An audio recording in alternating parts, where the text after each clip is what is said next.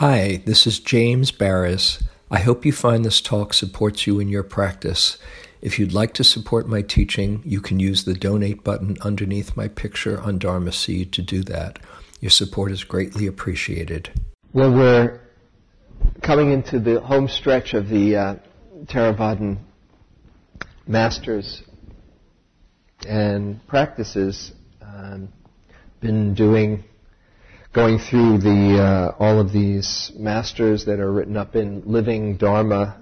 Uh, actually, I see you have a copy of it. Why don't you hold that up? This is my an old copy, which is Living Buddhist Masters, and he has a more recent copy, Living Dharma, uh, where all of these teachers and practices can be found.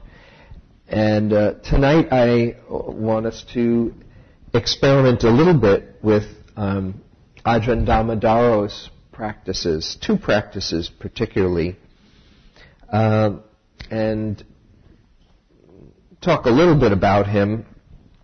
Ajahn Dhammadharo, here's a, a picture of him, which I'll you can you can't really see except if you're close up front, but uh, he was um, a really wonderful teacher. Uh, I've been told, particularly by um, a friend and colleague, Christopher Titmuss, who maybe some of you know. Anybody uh, ever sat with Christopher Titmuss? Okay.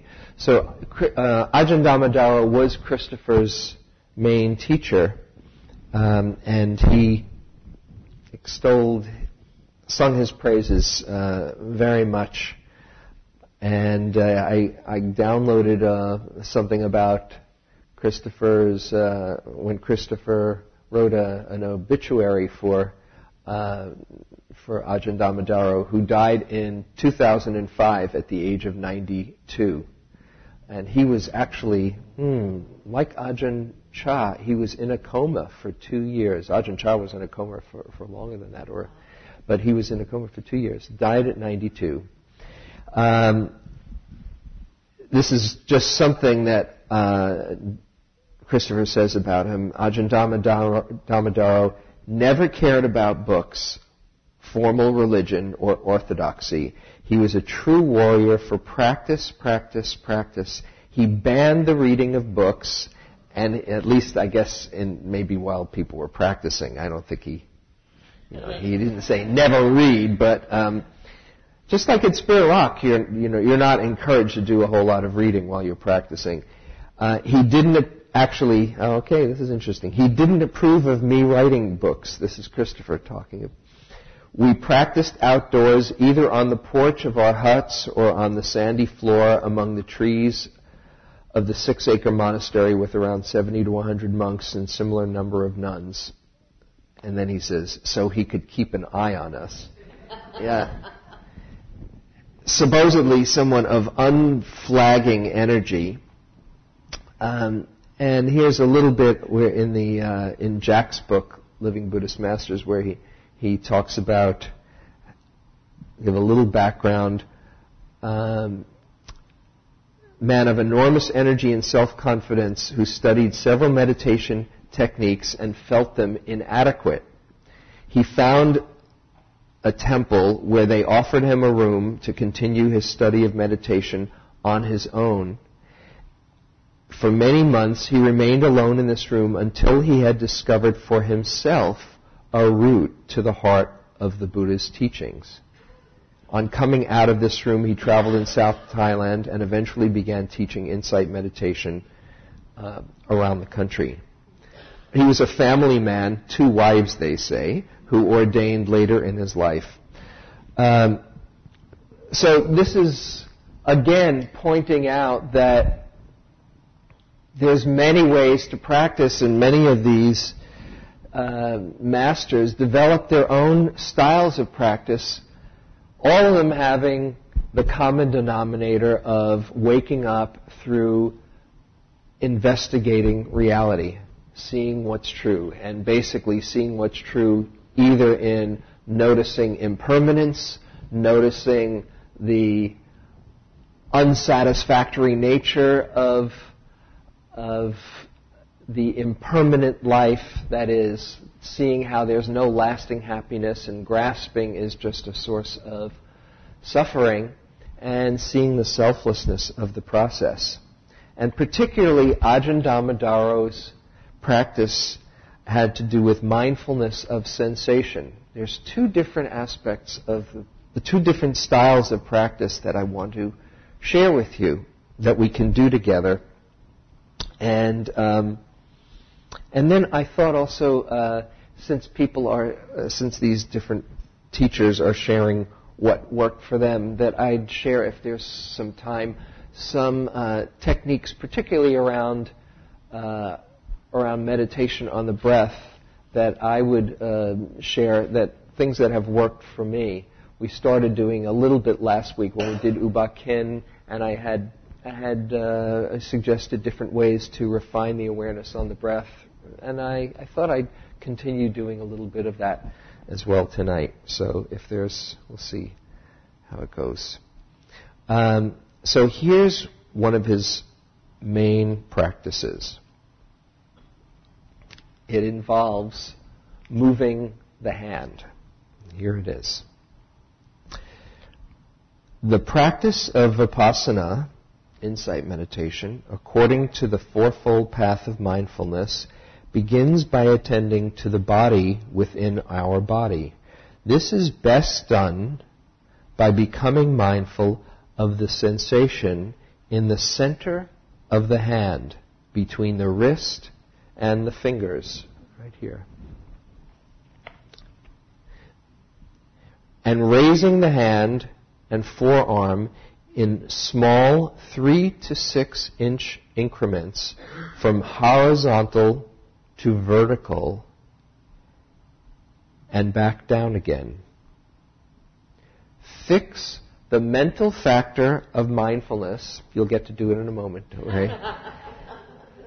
Fix the mental factor of mindfulness to the subtle sensation that arises and ceases in the hand each time the hand moves.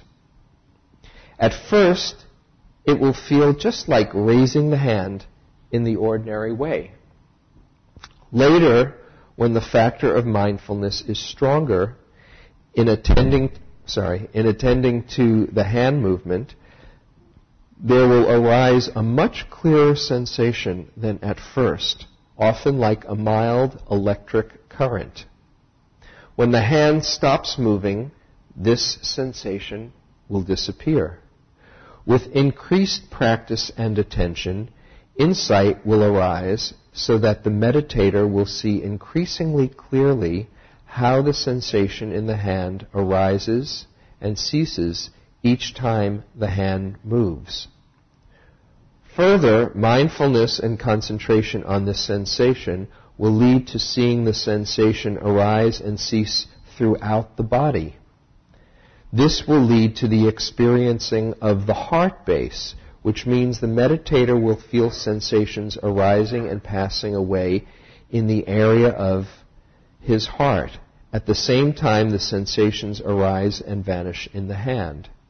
After some further practice, the power of concentration and mindfulness will be strong enough to notice the arising and passing away of subtle sensations at the heart base, simultaneously with any sensation noted in the body moment to moment awareness of sensation in hand movement or other body movement will come directly to attention at the heart base.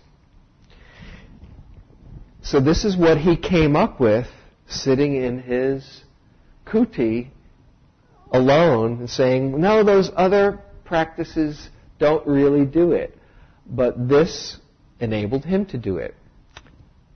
It's like Mahasi Sayadaw, who we did many weeks ago, changing from feeling the the, uh, the breath at the nostrils to discovering, gee, it's easier to feel it at the rising and falling of the abdomen. Let's do it that way, and a whole um, legacy of teachings where people feeling it at the rising and falling of the abdomen instead. Just somebody found, oh, this works. You might find that something else works. the key principle is mindfulness, attending to what's actually happening, because if you look carefully enough, you will see moment to moment how everything is arising and passing away. Okay. Now, you might, as when we do this, uh, be thinking, as he says, oh, well, what's the point of this? Moving the hand, so big deal. But you have to realize that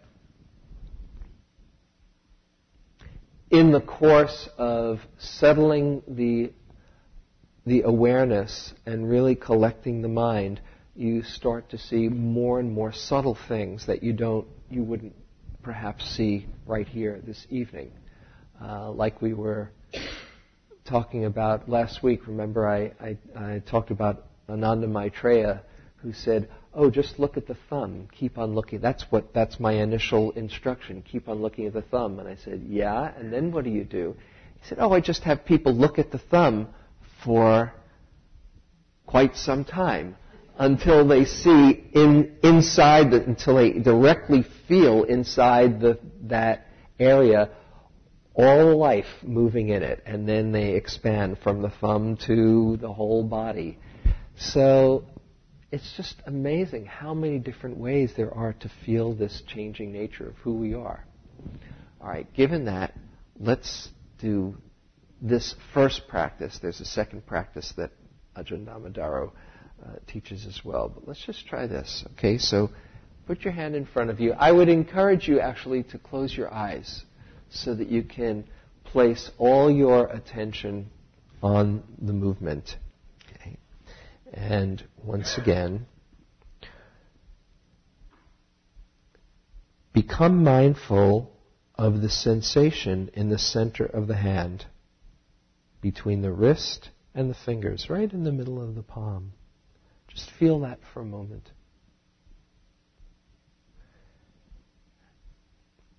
Notice what happens when you put your attention there. Any kind of energies that you might feel, aliveness, vibration. And don't go straining to notice anything.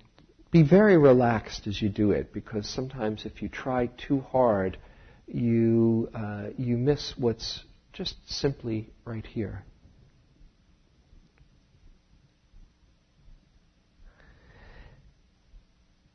And now, when you're ready, just very simply move, oh, somewhere three to six inches, one movement steady from that horizontal to, uh, say, a 30 degree angle from that parallel to the floor, and put all your attention on feeling the sensations. And then stop.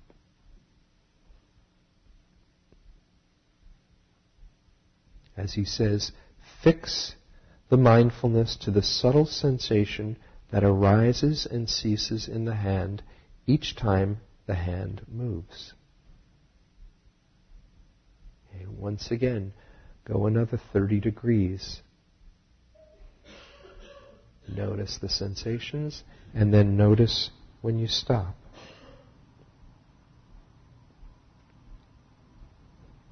You might notice other sensations when you stop.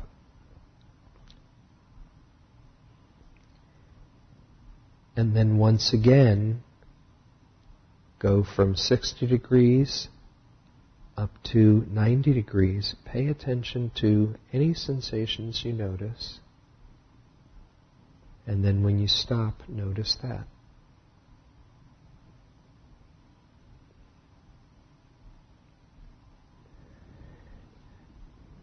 And now do the same on the way down.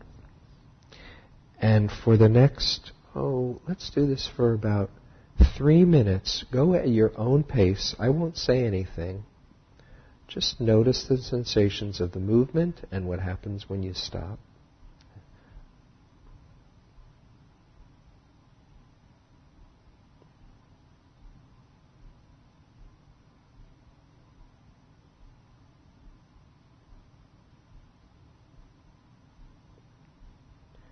Go at the pace that keeps your interest.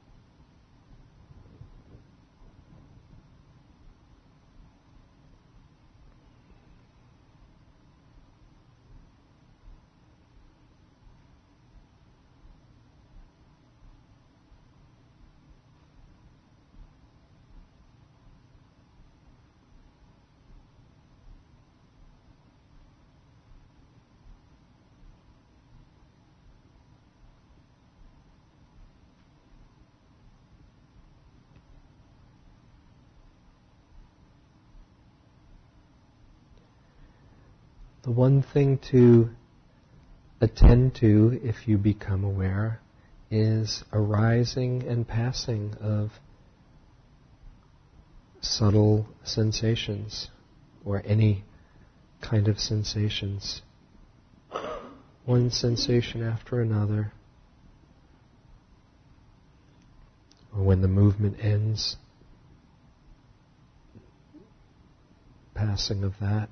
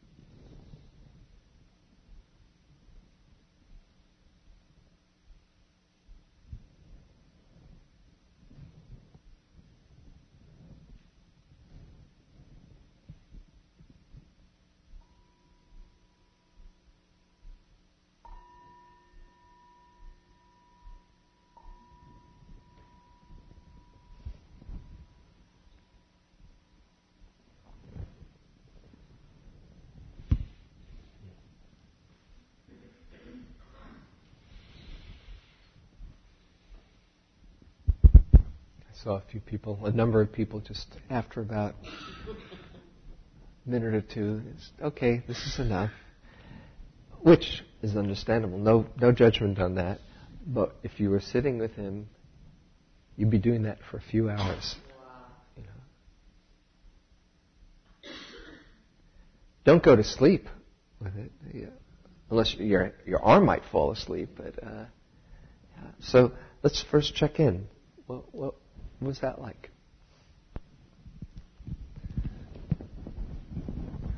Yeah. I experienced heat and warmth in the center of my palm, mm-hmm. and it changed according to if it was more horizontal to vertical. Mm-hmm. Right.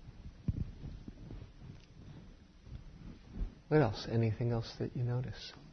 Yeah, back over there. Isabel. Isabella. Over there.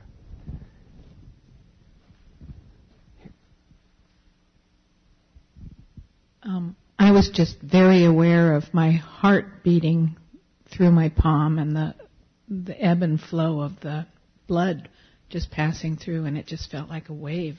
Mm-hmm. And it was something that when I originally started, I thought, I'm not going to feel this. Mm-hmm. But it was really clear. Mm-hmm. Yeah, right next to you, right, just on the other side of you. I felt like I had restless arm syndrome or something. it's like I just wanted to shoot my arm out and just stretch it up and make it wind. It was just really, really hard for me. Mm-hmm. Mm-hmm. Imagine going on a two month retreat like that. Oh, you're up there? Go ahead. Why don't you just yell out?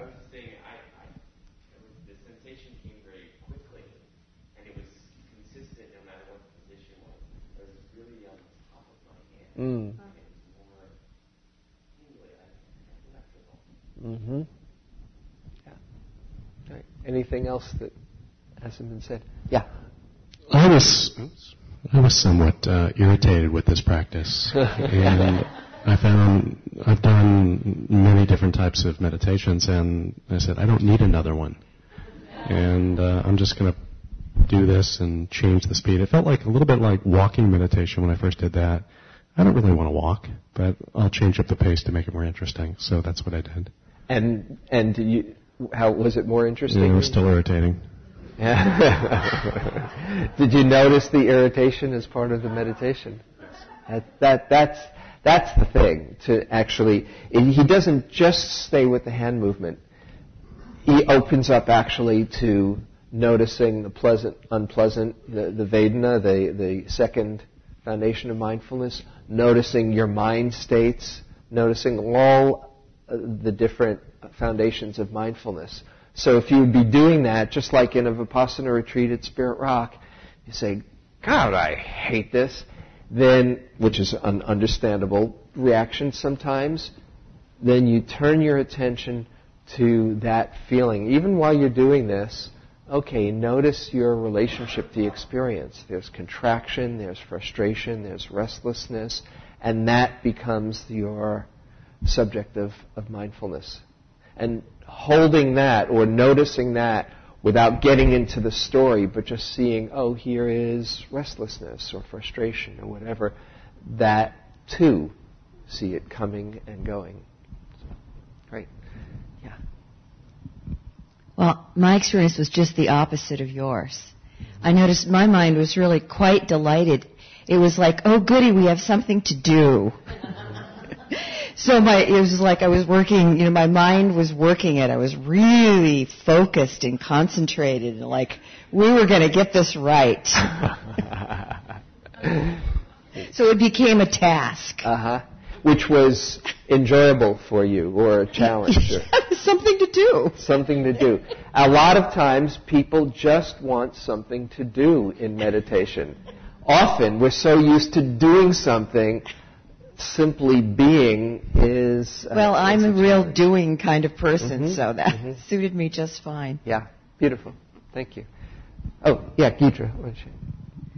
Well, I found it um, a letting go and just get going with the little subtle nuances and it became like a central experience. And then I was getting attached to that. And so I, I tried to just be aware of that. And I have a new fondness for the shape my hand takes. Mm-hmm. Great. Beautiful. Over here. Well, I just had to say something after um, this woman's in response to his. Also, I was bored, just, and I'm one of the people who stopped doing it because I was so bored. Mm-hmm. Yeah.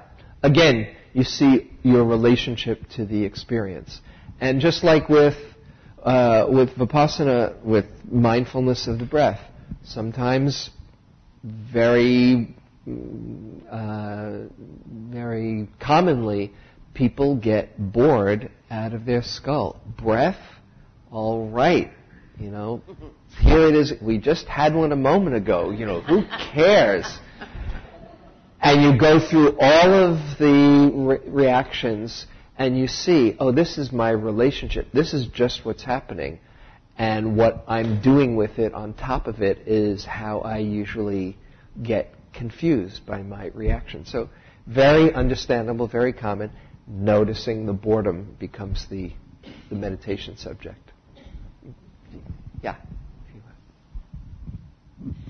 Well, I found that my left hand was uh, sympathetic, or I really felt a strong feeling in my left hand when I wasn't doing anything, mm. just in response. Mm-hmm. Great.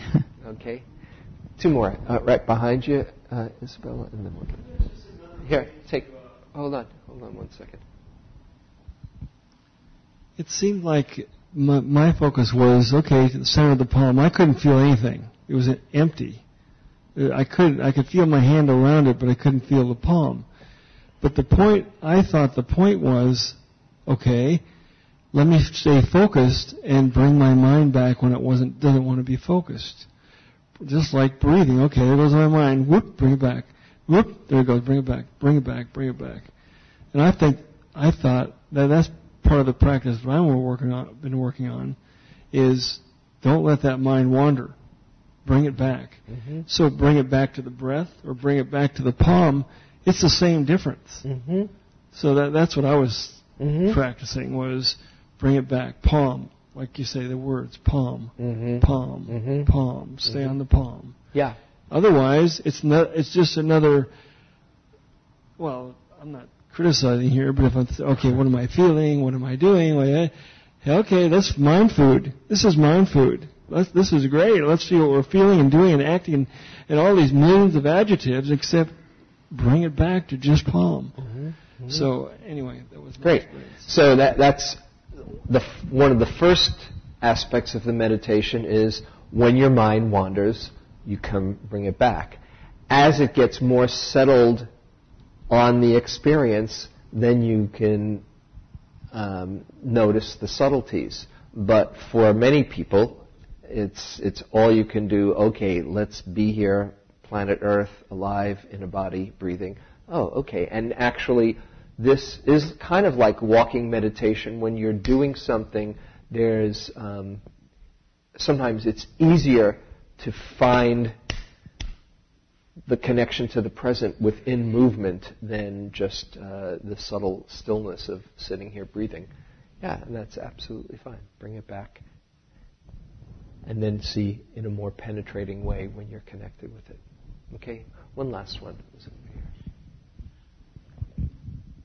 It's amazing people's different responses, and it, I found it absolutely fascinating, and I was really amazed by that because I looked at my neighbor and sort of went, "Oh God," you know, rolling my eyes, but the sensations in my hand were so amazing. I mean, it was this like spinning and different, you know, different temperatures. I mean, yeah, a big change in temperature, a big, big change in speed. But what amazed me, all of a sudden I realized how I was so engaged in it, and it was like, oh, I mean, I'd completely forgotten everything else. No thoughts came in or anything. So that was a big surprise for me. Yes, uh, that's actually what happens when you're the factor of investigation, one of the seven factors of enlightenment, when the factor of investigation is strong and you're simply interested, re- keenly interested in what's happening, the mind isn't engaged in a whole lot of stuff. You're not wandering in fantasy. It's, oh, how interesting this is. And that also happens, say, if you're on retreat and you really kind of lock into the breath.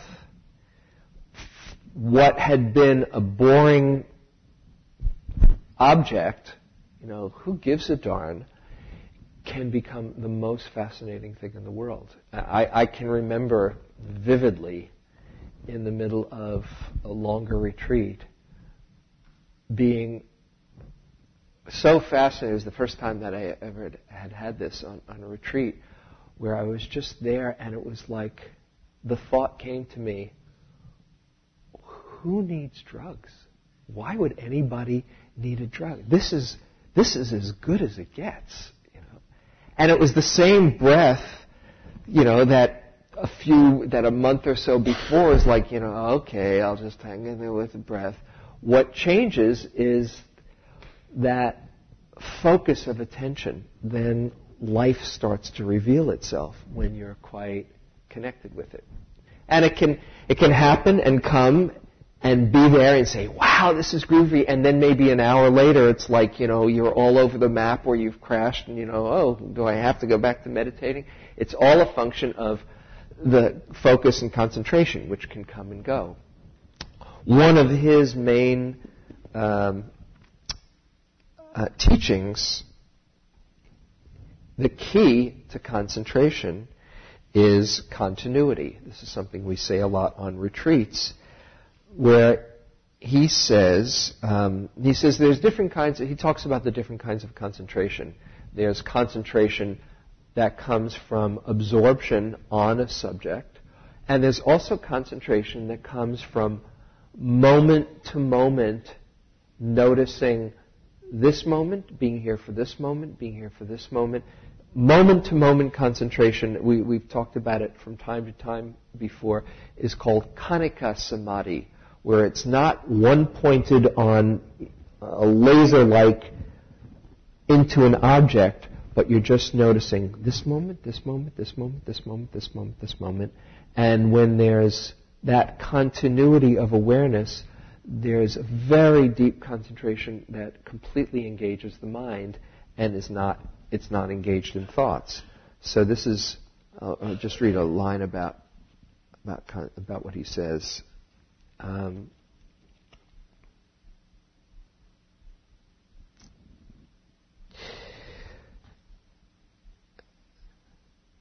this mindfulness is to be further developed in all the postures. Practicing continuously throughout the day, the meditator may alternate postures. While in standing posture, he should be mindful of the sensation arising from the contact of the feet on the ground. Practicing walking meditation, make an effort to notice moment to moment change of sensation at the sole of moving the foot. While meditating in a lying posture, mindfulness should be turned to the sensation of the place, the places where the body touches the mat. I do this in 260. In all of these postures, mindfulness developed from, from a coarse, continuous sensation to the clearer perception of the arising and passing away of all sensations in each moment. Practice should be developed as continuously as possible in all postures, etc., etc. So now we're going to go to the second practice, which Christopher, I remember Christopher talking about. This is when I think of Ajahn Dhammadharo, this is what I imagine. He said he was really big on standing meditation. And people would stand not one hour, two hours, three hours, three, four hours at a time, you'd be doing standing meditation it's a very potent practice. It's great when you're feeling tired uh, until you get tired of standing. But um, it's it's something that I really recommend for for people if your mind is very scattered, or you're feeling sleepy, uh, or you're feeling contracted to do standing. By the way, if you think that four hours is is a lot, and it is a lot, um, if you ever have the chance to go to uh, India and go to the, the Kumbh Melas. I've went to a, I've gone to a Kumbh Mela where they have all these sadhus and and uh, holy people coming. They have what are called um, some of these uh, sadhus do ascetic practices, and uh, standing is an ascetic practice, where you literally you stand. That's your practice. You don't sit down. And uh, actually, I think there was a, a mo- there was a movie. Uh, what, what was the uh, uh, it, it, was uh, on Kumbh and it was it was exactly like I I saw there. I went to Kumbh in 1977, and I, there was one standing Baba who'd been standing for oh I think he was standing for about um, eight or ten years or so and he looked like he was kind of hanging in there, and it wasn't so wasn't so easy. Then then there was another standing Baba who was he had been standing for about uh, you know, I don't know like uh, 17 or 18 years, and he was kind of getting comfortable with it. And then there was one who'd been who'd been standing for like 25 years or so. The most serene expression. They they have they lean on a on a pole, so they're allowed to to lean and they, they kind of have themselves, they fall asleep in a standing posture too. You're just, they do some kind of strap with them. So, we're going to do it now for about three minutes. I, I just want to prime you, lest you think, three minutes of standing. Just think of the standing Baba who's, you know, eight years is, is uh, he's still kind of getting warmed up. All right. And Christopher, like I said, would stand for you know anywhere from three to four hours uh, at, at a time. So let's try this. Very, very. Wait, before you go, uh, notice how you get from sitting to standing. Be mindful of how your body does that. All the things. Let it be a really curious exercise. What is involved from changing the posture. And do that at your own rate.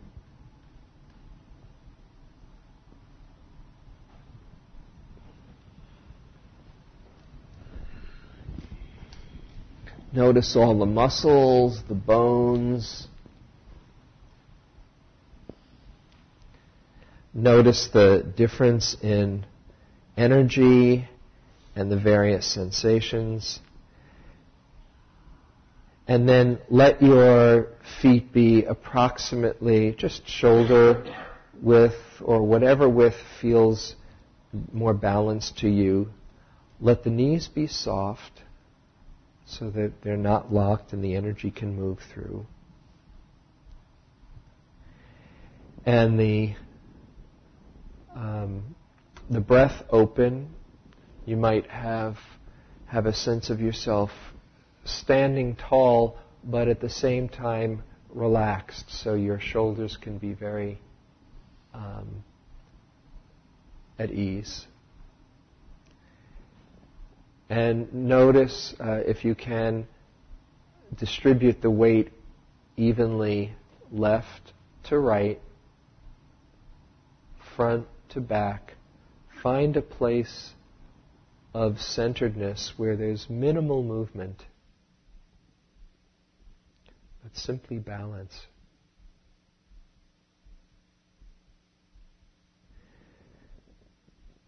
Now, there's various ways to do standing meditation. Ajahn Dhammadharo suggests feeling the point of contact, just like you did with the hand, just noting the sensation, noticing the sensations at the soles of the foot. Let's do that for a little while.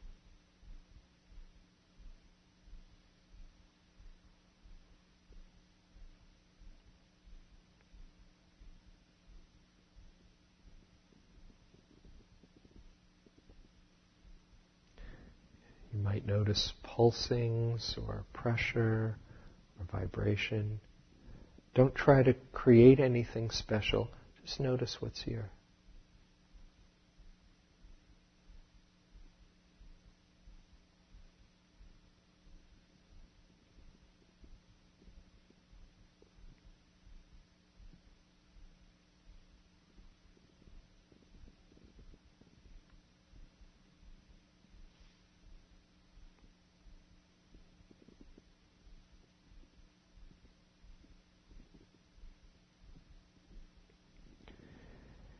See if your experience is unchanging or subtle changes moment to moment. Whatever you notice is fine. Might notice slight shifts, subtle shifts in posture, all by this by themselves.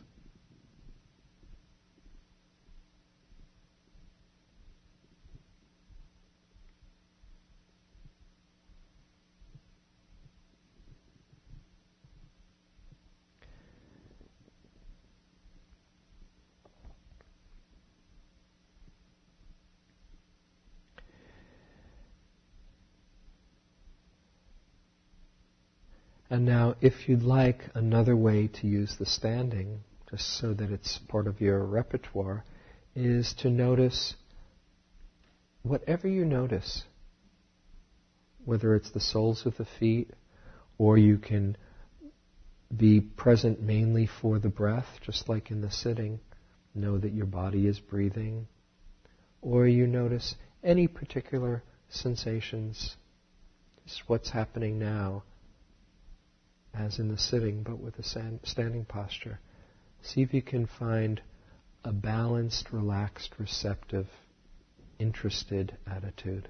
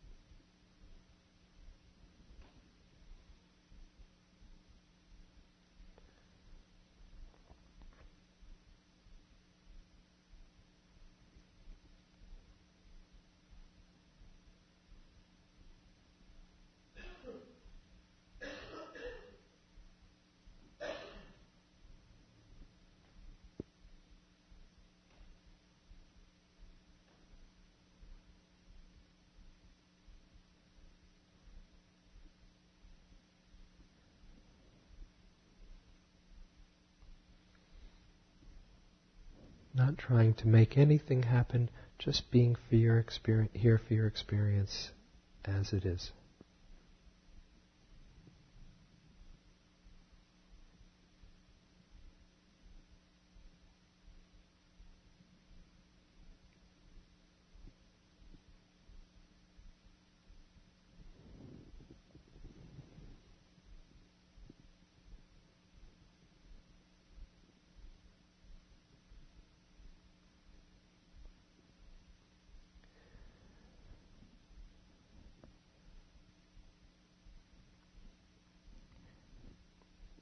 As he suggests, see if you can notice arising and passing away of sensations or experience.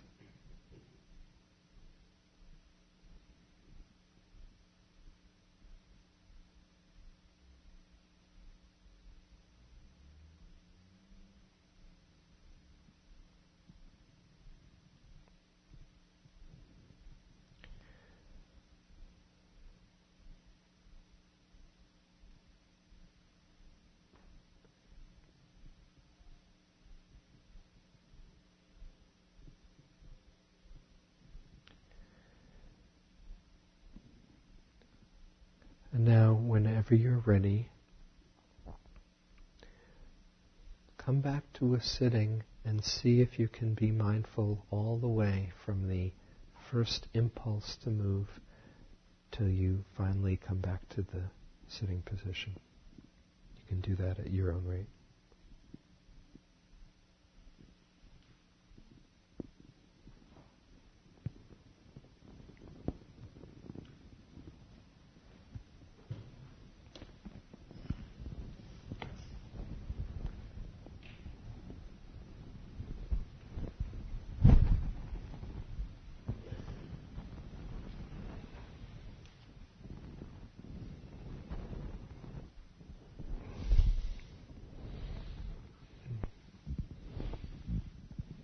Okay, let's hear it.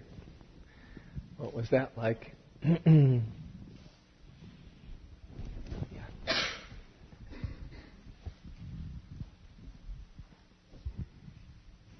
made me nauseous. I felt like part of a kelp forest, being with all of these slightly swaying um, members around me and kind of connected to some sort of current. Mm-hmm. Mm-hmm. Interesting. Yes. Did you want to say? It made me nauseous. How many people were nauseous?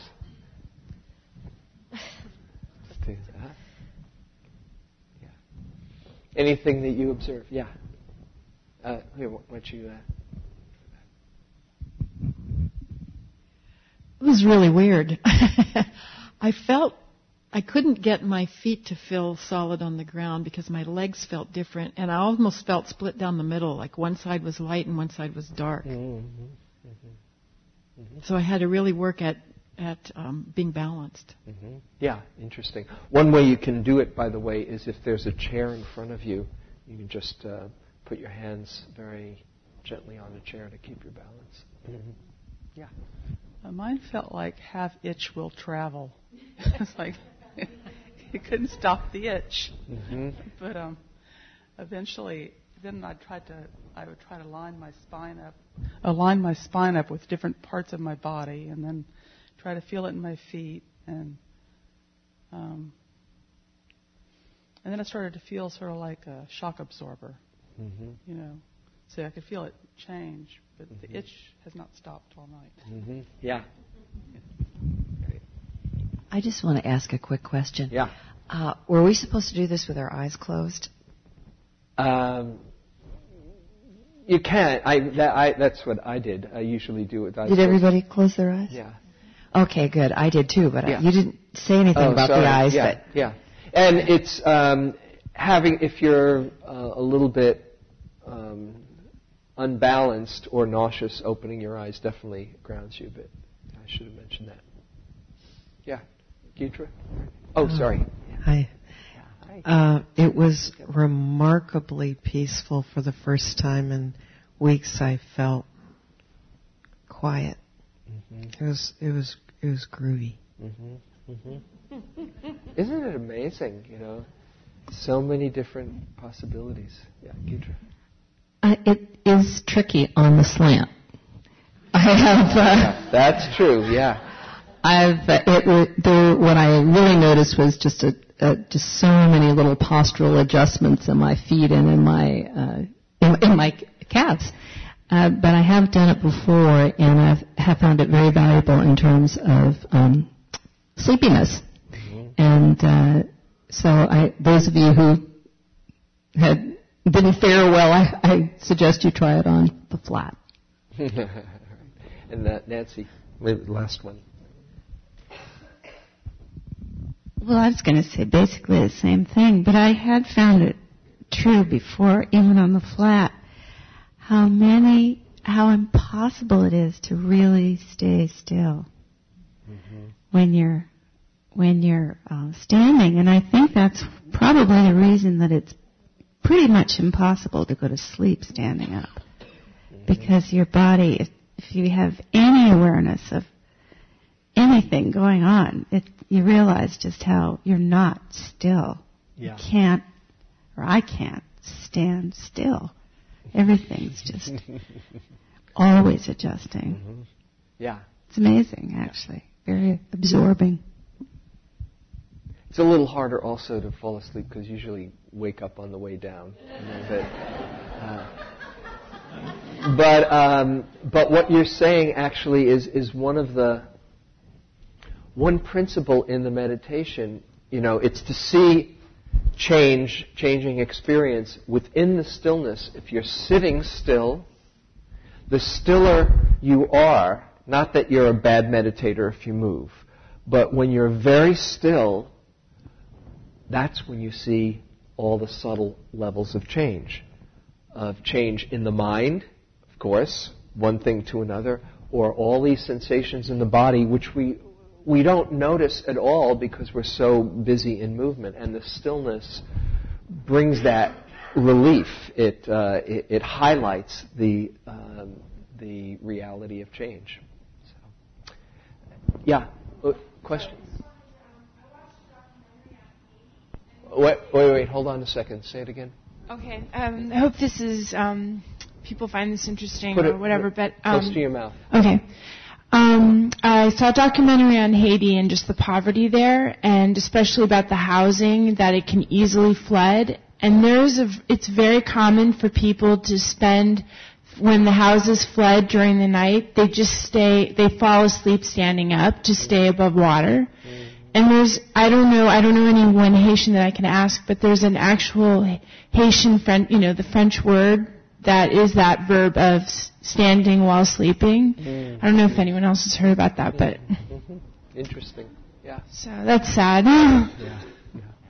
Okay, let's um, let's close with a short loving kindness and uh, the encouragement to find your own practice way to be mindful. Next week we'll we will do the the last master Ajahn Jumnian, and I will share some of uh, some other practices um, that I find helpful and uh, uh, wrap up the series.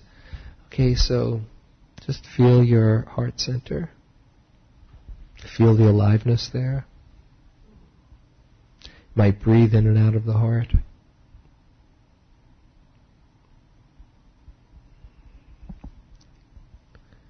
The energy.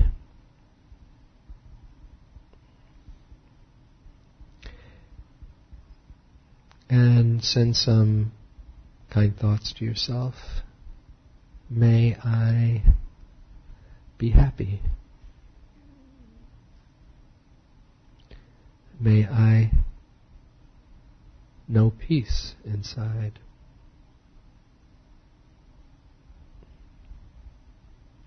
May I share my love well.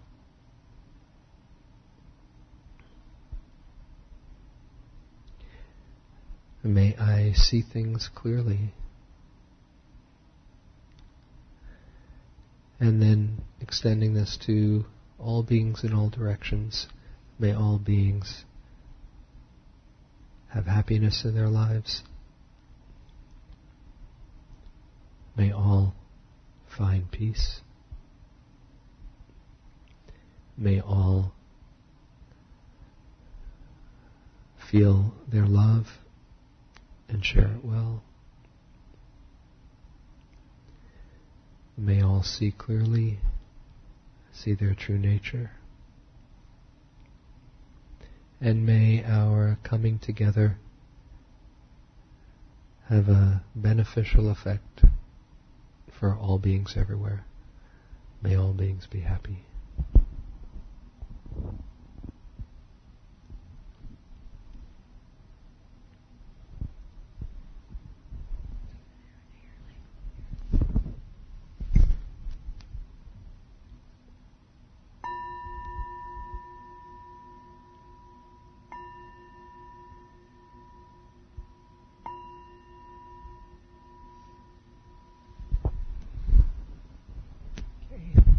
Happy standing. Happy moving.